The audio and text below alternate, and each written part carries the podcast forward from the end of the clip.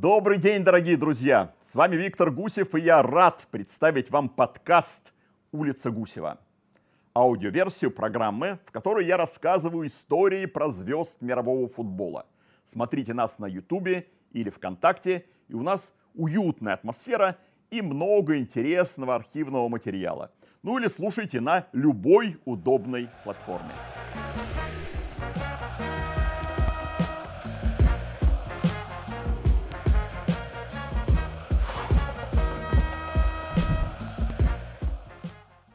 В нашей программе на улице Гусева побывало уже немало звездных футболистов. И у меня, даже странно об этом говорить, никому из них не было личных претензий. Ну, скажите, какие проблемы у меня могут быть с Гвардиолой или Анчелотти?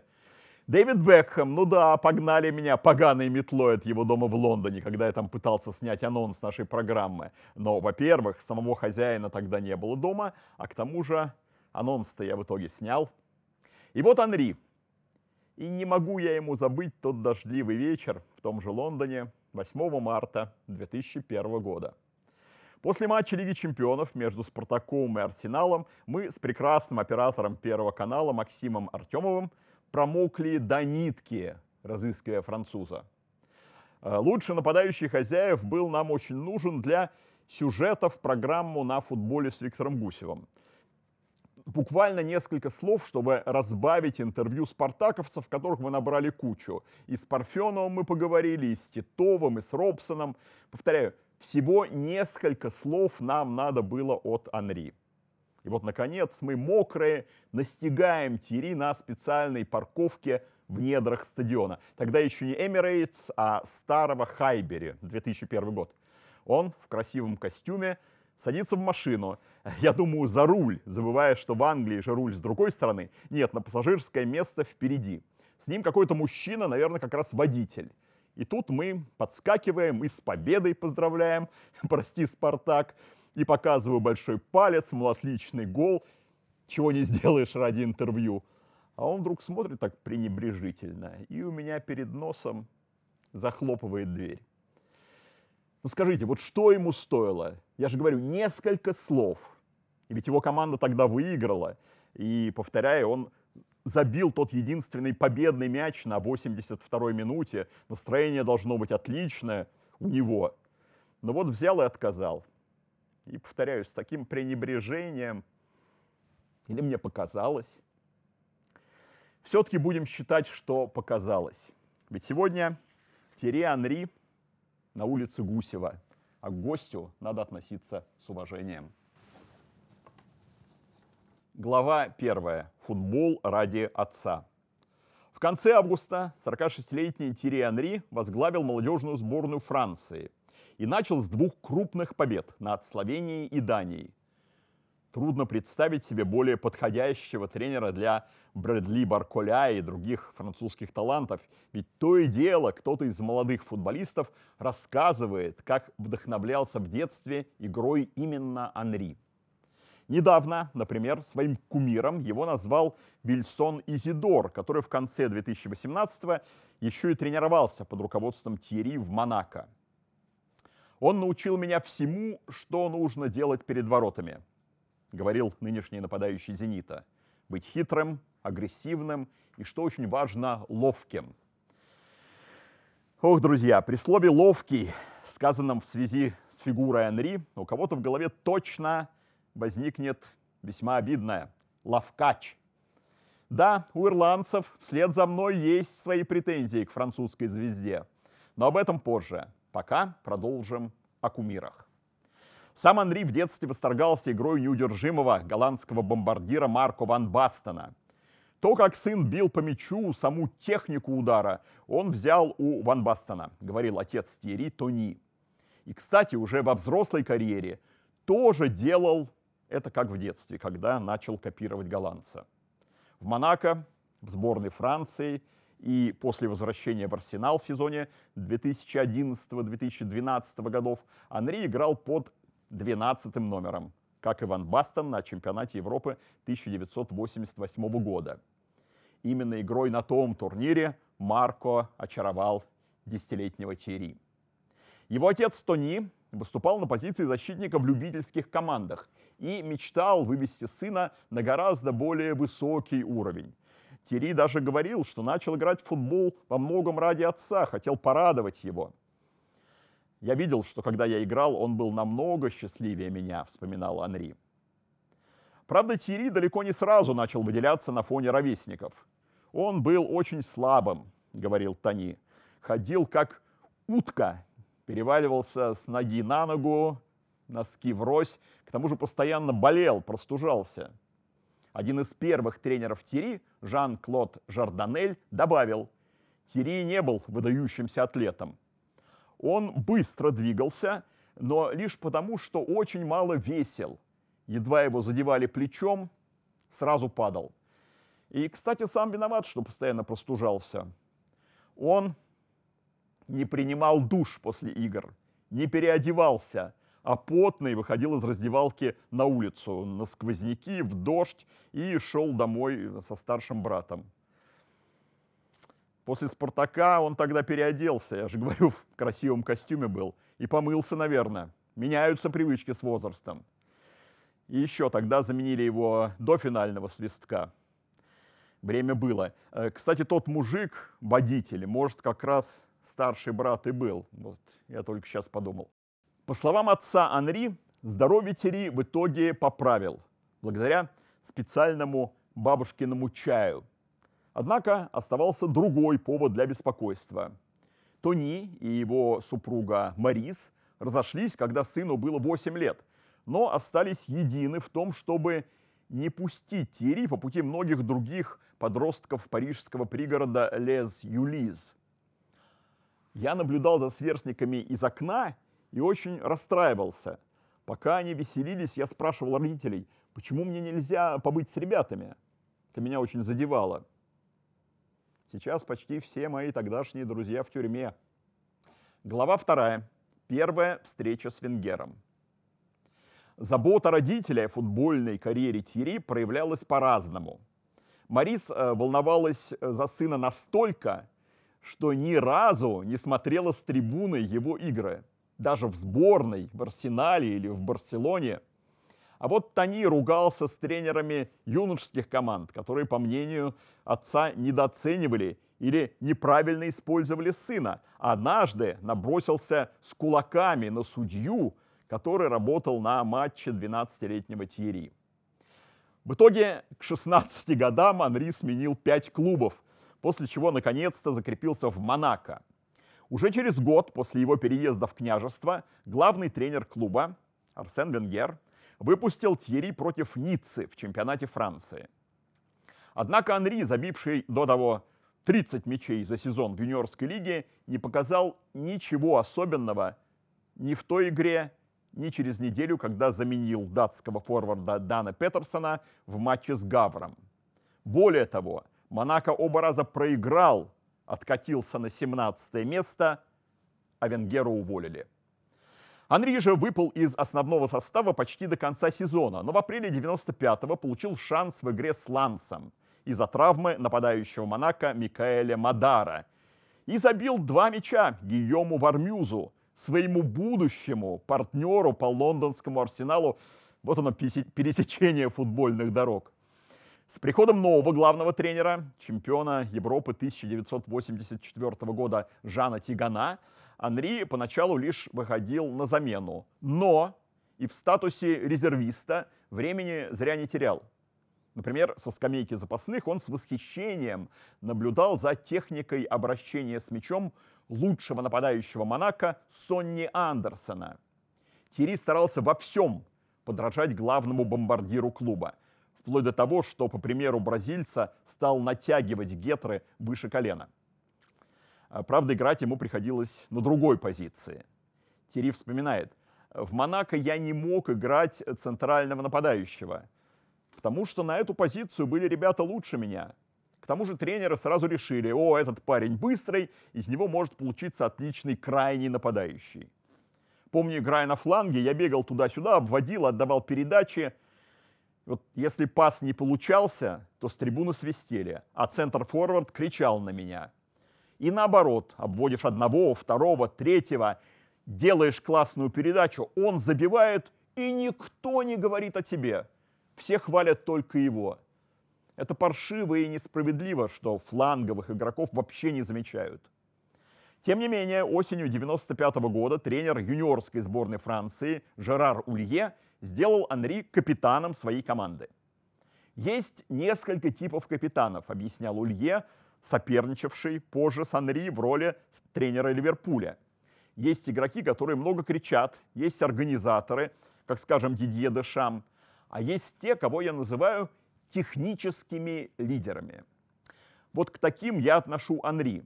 Его не назовешь оратором, э, но у него очень хорошо получается, знаете, положить руку на плечо партнера и в деталях объяснить какой-то особенный аспект игры, технико-тактическую сторону того, что происходит на поле. Из всех моих игроков никто не любит и не понимает футбол лучше, чем Тири. Именно Анри забил победный мяч в ворота сборной Испании в финале юниорского чемпионата Европы 1996 года – Взрослая сборная Франции на аналогичном турнире в Англии тогда выступила менее успешно и проиграла в полуфинале чехам. Вскоре Анри продемонстрировал, что именно он недостающий кусочек пазла в атаке первой сборной. С отъездом в Испанию того же Мадара Тири великолепно заиграл в паре с Сони Андерсоном и забил 10 мячей в сезоне 96-97 годов. Э, приглашение в сборную Атеме Жаке не заставила себя долго ждать. Глава третья. Контракт с Реалом. Год взлета Анри оказался еще едва ли не самым напряженным в его жизни. Он признавался, что повидал тогда все и постарел лет на 10. А к тому же испортил отношения с отцом. Началось с того, что в октябре 96-го французский агент хорватского происхождения Мишель Базилевич устроил встречу Тони Анри с президентом мадридского Реала Лоренцо Сансом в парижском отеле «Крион». Отец э, Тьерри сообщил, что его сын принадлежит Монако лишь до лета 97-го и договорился с Реалом о долгосрочном контракте с колоссальным повышением зарплаты. Через несколько недель Тьерри, привыкший доверять отцу, подписал с мадридским суперклубом предварительное соглашение – и даже получил подъемные 20 тысяч долларов. Президент Монако Жан-Луи Кампора страшно разозлился, когда узнал о тайной договоренности Анри с Реалом.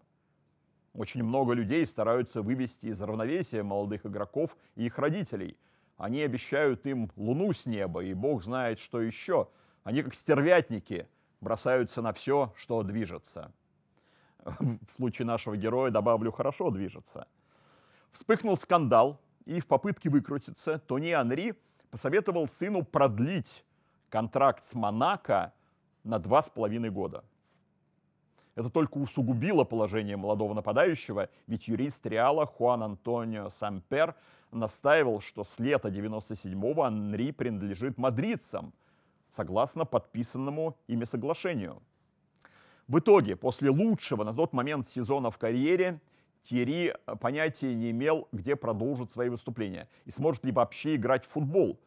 Ведь подписание контрактов с двумя клубами – это двухлетняя дисквалификация. После долгих разбирательств контракт с Реалом признали недействительным и ограничились штрафами. Но на Анри история с несостоявшимся переездом в Мадрид все равно повлияла сильно. С тех пор он меньше общался с отцом, и стал крайне недоверчивым к малознакомым людям. С другой стороны, сразу по окончании тяжбы Монако с Реалом Анри блестяще заиграл в Лиге чемпионов, где с позиции левого крайнего забил 5 мячей в пяти матчах группового этапа, а также блестяще ассистировал своему ровеснику, центральному нападающему Давиду Трезеге. Тогда же, осенью 97-го, Тири дебютировал у Эме Жаке в сборной Франции. Но выступил в товарищеской игре с Южной Африкой не так удачно, как в клубе. И Анри вспоминал, в первом матче за национальную команду я боялся сделать что-то неправильно. Играл очень скованно, только бы не потерять мяч.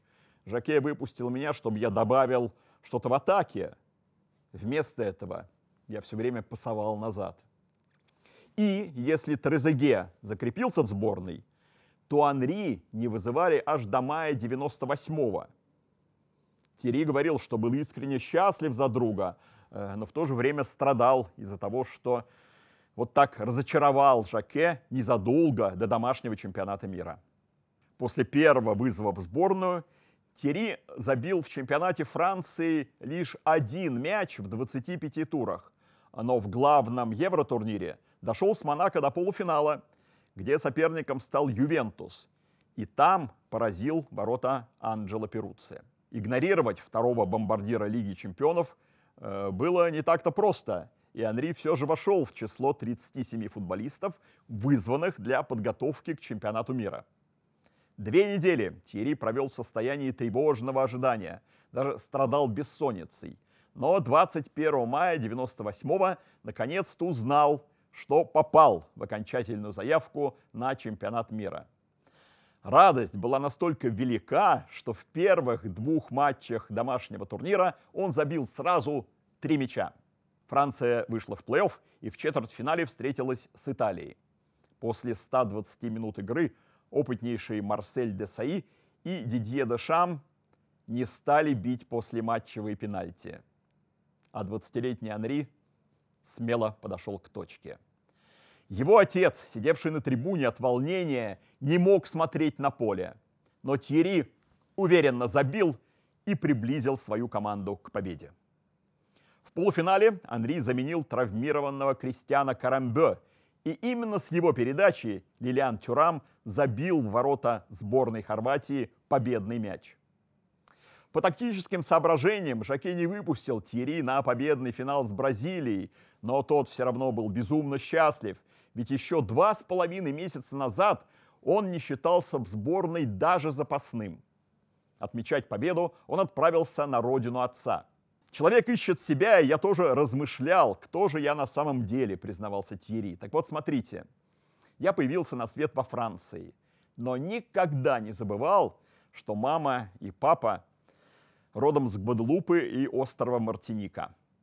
Я знал их музыку, культуру, кухню. К тому же родители говорили со мной на креольском. Человек всегда ищет свои корни. Когда я путешествую по тем местам, то нахожу умиротворение. Когда я там бываю, ощущаю себя совершенно свободным. Когда мы выиграли Кубок мира, я поехал в Гваделупу. Там нам приготовили ужин, мы играли на бонго и пели. На следующий день я сел на мопед и поехал кататься. Вот это был настоящий рай. Глава пятая. Ад в Турине. После триумфа французов на чемпионате мира Арсен Венгер попытался воссоединиться с Тири. Но президент Монако Жан-Луи Кампора заблокировал трансфер Анри в Арсенал. Э, после полуфинала Лиги чемпионов он мечтал о чем-то большем и не хотел расставаться с главными звездами. Тири же мечтал играть в Лондоне и уговаривал Кампора отпустить его, но тщетно.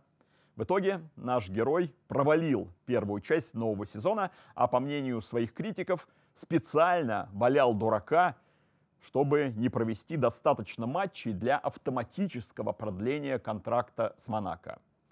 Э, может, это и перебор, но факт в том, что всего через три месяца после своего мирового чемпионства Тьерри не попал в заявку Франции на матч с Россией в отборочном турнире Евро-2000 и играл в Москве за молодежную сборную – кстати, тоже неудачно. За 90 минут Анри так и не забил Андрею Чичкину.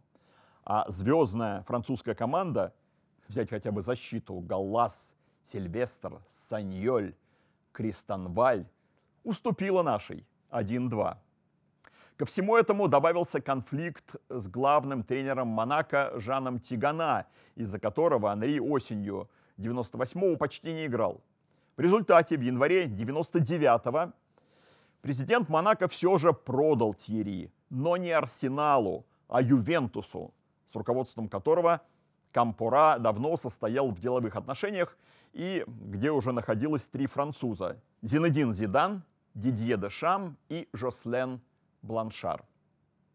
Последний говорил, в Ювентусе э, тебя не всегда ставят на привычную позицию. Приходится встраиваться в тактическую схему, и есть вероятность, что твои качества для нее не подойдут. Анри Форвард, в Ювентусе его выпускали слева в полузащите. Там требуется большое упорство, э, чтобы отрабатывать и в атаке, и в обороне. Тири был к этому не готов, считает Бланшар. Анри подписал контракт с Ювентусом в тайне от отца и даже от двух своих агентов. Э, и довольно быстро пожалел об этом решении. Через несколько недель после трансфера тренер Юве Марчелло Липпи покинул клуб, а сменивший его Карло Анчелотти вынуждал Тьерри слишком много сил тратить на защиту. Кстати, выпуск про папу Карла смотрите на нашем канале. Молодой француз сумел таки забить три мяча, но все равно разочаровал генерального директора Ювентуса Лучано Моджи. Летом 99-го тот э, попытался использовать Анри как часть компенсации за лучшего бомбардира серии А бразильца Марсио Аморозо. Однако Тири на отрез отказался ехать в Удинезе и 4 августа 99 все же добился того, чего так долго ждал – он подписал пятилетний контракт с лондонским Арсеналом. Еще в предыдущем сезоне Арсен Венгер часто общался с Анри и однажды удивил его такими словами. «Ты теряешь время на левом фланге. Играй ты центрального нападающего, твоя карьера сложилась бы иначе». Поначалу Тири удивился, ведь чемпионом мира он стал как фланговый игрок. Но все же доверился Венгеру и заменил в атаке Арсенала Николя Анелька, который ушел в Реал. В итоге в первом же английском сезоне Анри забил 26 мячей. Раньше у него и близко не было такой результативности, максимум 11 голов в сезоне перед домашним чемпионатом мира. Глава 6. Венгер как второй отец. В Турине он потерял аппетит к забиванию голов, отмечал Венгер. Тири убедил себя в том, что он не бомбардир – а я подумал, давай-ка передвинем тебя в центр атаки, э, как ты играл, когда был мальчишкой. Но просто перемещение в центр атаки, как оказалось, было мало. Первого гола Анри болельщики ждали до девятого тура сезона 99-2000 годов. Требовалось еще и привыкнуть к новому уровню жесткости. К тому, как трактовали моменты контактной игры английские арбитры. Тири признавался – Поначалу, когда его сбивали, он ждал свистка и очень удивлялся, что его не слышат. В итоге со временем он и сам начал активно работать локтями, иначе, по его словам, от него не осталось бы в АПЛ и мокрого места. Анри сходу стал лучшим бомбардиром Арсенала и вернулся в сборную, в которой также забил больше всех на победном Евро-2000. Э, спустя несколько месяцев в матче с Манчестер Юнайтед на Хайбере Тири отметился голом, который назвал одним из лучших в карьере. В игре с командой Алекса Фергюсона он к тому же стал победным. Анри признавался, пересматривая тот гол, я каждый раз говорю себе, это на самом деле я. Все, что я тогда делал, я делал инстинктивно. Венгер добавил, у Тири появилась мысль, что он не забивает, когда слишком сильно хочет этого и когда уверен, что все обязательно получится. Может быть, если бы он оказался в более очевидной ситуации, скажем, вышел один на один с Бортезом, он бы и не забил. Но иногда надо сделать что-то из ряда вон выходящее, не задумываясь. Еще один легендарный мяч Анри забил 16 ноября 2002 года, через полгода после провального для Франции чемпионата мира. На 13-й минуте игры с Тоттенхэмом Терри подхватил мяч на своей половине поля и, пробежав до чужой штрафной, поразил ворота Кейси Келлера. Празднование того гола навсегда вошло в историю. Скульпторы Марго Рло-Гале и Иэн Ландер воссоздали его в бронзовой статуе у стадиона Арсенала. Любопытно, что в том сезоне, как и в предыдущем, Анри забил за Арсенал 32 мяча, но теперь еще и сделал 28 голевых передач. То есть получилось 60 очков по системе гол плюс пас в 55 матчах. Анри говорил, автор гола не должен забирать всю славу себе. И это не ложная скромность. Я часто был недоволен собой в матчах, в которых забивал. Для меня самое прекрасное – это когда пасуешь, хотя мог забить сам. Ты делишься и видишь радость в глазах одноклубника. В том же сезоне, 12 января 2003 30 тысяч болельщиков увидели с трибун стадиона Сент-Эндрюс в Бирмингеме сотый гол Тири за Арсенал. Андрей вспоминал, Робер Перес сделал нечто восхитительное на левом фланге, а у Сильвена Бильтора хватило хладнокровия сделать мне пас. Это был командный гол, символ Арсенала. Я окружен игроками, которые дают мне сиять на поле.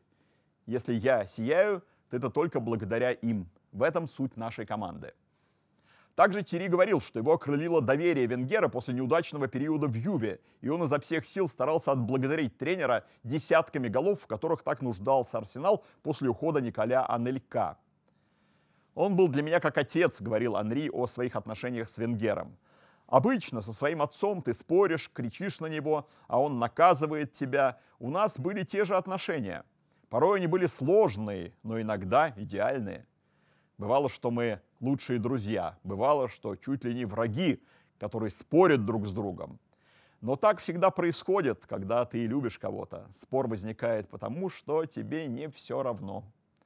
Благодаря Венгеру Анри играл в арсенале по-детски раскованно и четырежды стал лучшим бомбардиром английской премьер-лиги – Тири навсегда вписал свое имя в историю север-лондонского клуба, обеспечив ему два последних на сегодня чемпионских титула в 2002 и 2004.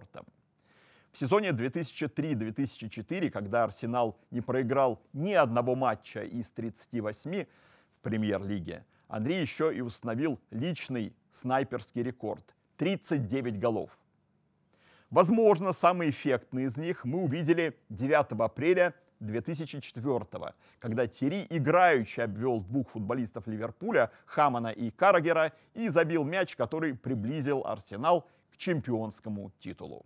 Глава 7. Кумир для всех. Интересно, что Тьерри заинтересовался Арсеналом задолго до того, как туда пришел Венгер.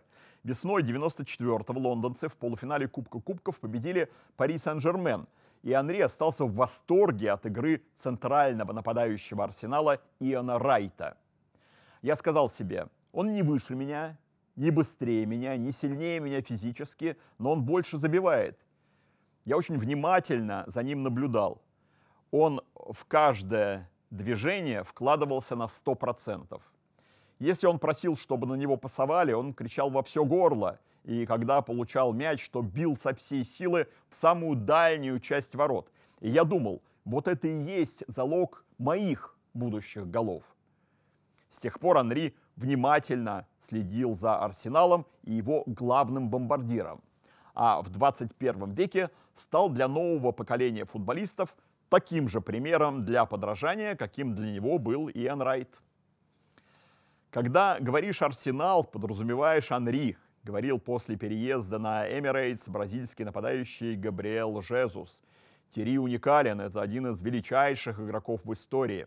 Я всегда старался следовать примеру Анри. Он был героем моего детства, отмечал Роберт Левандовский. Его мастерство, его слава Терри произвел на меня сильное впечатление.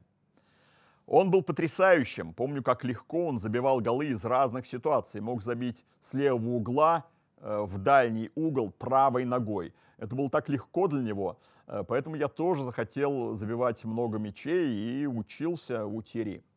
Любопытно, что Поль Погба, выступая за Манчестер Юнайтед, признавался. Буду честен, сначала я был фанатом Арсенала. Мне понравился Анри именно из-за него, я и болел за канониров. Анри лучший игрок, э, когда-либо выступавший в Англии – Э, добавил форвард Арсенала 80-х Алан Смит. Не просто лучший форвард, а лучший игрок. Он делал такие вещи, которые не удавались больше никому. Он выставлял соперников топ-уровня беспомощными неудачниками. Скоростью, силой, навыками и уверенностью в себе он сбивал с толку опытных профессионалов. Если коротко, то он поднял искусство игры в нападении на небывалый уровень. Даже один из лучших баскетболистов современности, Янис Адетакумбо, был вне себя от радости, когда Анри поздравил его с чемпионским титулом НБА. С ума сойти! В детстве я хотел быть как он. Мой папа играл в футбол, и я очень-очень сильно хотел быть как Анри, говорил форвард Милоки. Я все же влюбился в баскетбол и не стал футболистом, но его поздравления очень много значит для меня. Получить такое послание от легенды невероятно важно. Наконец, Иэн Райт сказал о Тири. С 2001 по 2006 год против него было невозможно играть. Он был футбольным Майклом Джорданом того времени, и за ним было очень приятно наблюдать. Глава 8. Встреча с Гвардиолой. 17 октября 2005 Тири Анри забил пражской Спарте в Лиге чемпионов и обогнал Иэна Райта по голам за Арсенал. Ходили слухи, что именно ради первого места в списке бомбардиров клуба Тири в прежние годы отказывал более богатым командам, например, Реалу с Барселоной.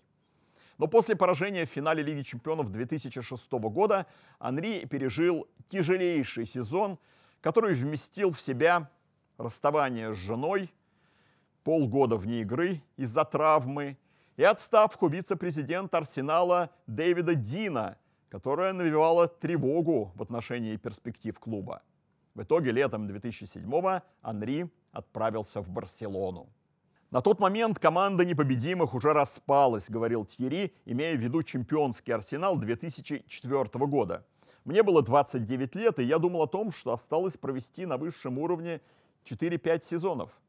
К тому же тогда я не был уверен, что Венгер останется в арсенале. В общем, все это было нелегко. Когда я покинул арсенал, то плакал. Не хотел уходить, но меня вынудила к этому моя соревновательная натура – уже через две недели после переезда Тири в Каталонию рэпер Snoop Dogg выступил в парижском клубе «Батаклан» в майке Барселоны с 14 номером и фамилией Анри на спине. Ажиотаж вокруг перехода был просто колоссальный. В первый день, когда он пришел в раздевалку, я не смел смотреть ему в глаза, вспоминал Лионель Месси. Так я выражал восхищение, которое испытывал к нему – ведь я знал, чего он достиг в Англии. Мне нравился Анри, его легкость, с которой он мог проходить к воротам и убивать интригу в матче. В первом каталонском сезоне Анри стал с 19 мячами лучшим бомбардиром Барселоны. Но клуб не завоевал титулов, и летом 2008 главным тренером вместо Франка Райкарда оказался Пеп Гвардиола, который недавно был героем улицы Гусева. Терри вспоминал – я думал, что хорошо разбираюсь в футболе, но с приходом Гвардиолы поразился. Ого, о чем он вообще говорит? В Арсенале Арсен Венгер открыл мне разум, дополнив то, что я узнал в футбольной академии. А Гвардиола открыл мне глаза. Он дал мне понять, что прессинг — это хорошо. Нападающим обычно не хочется таким заниматься.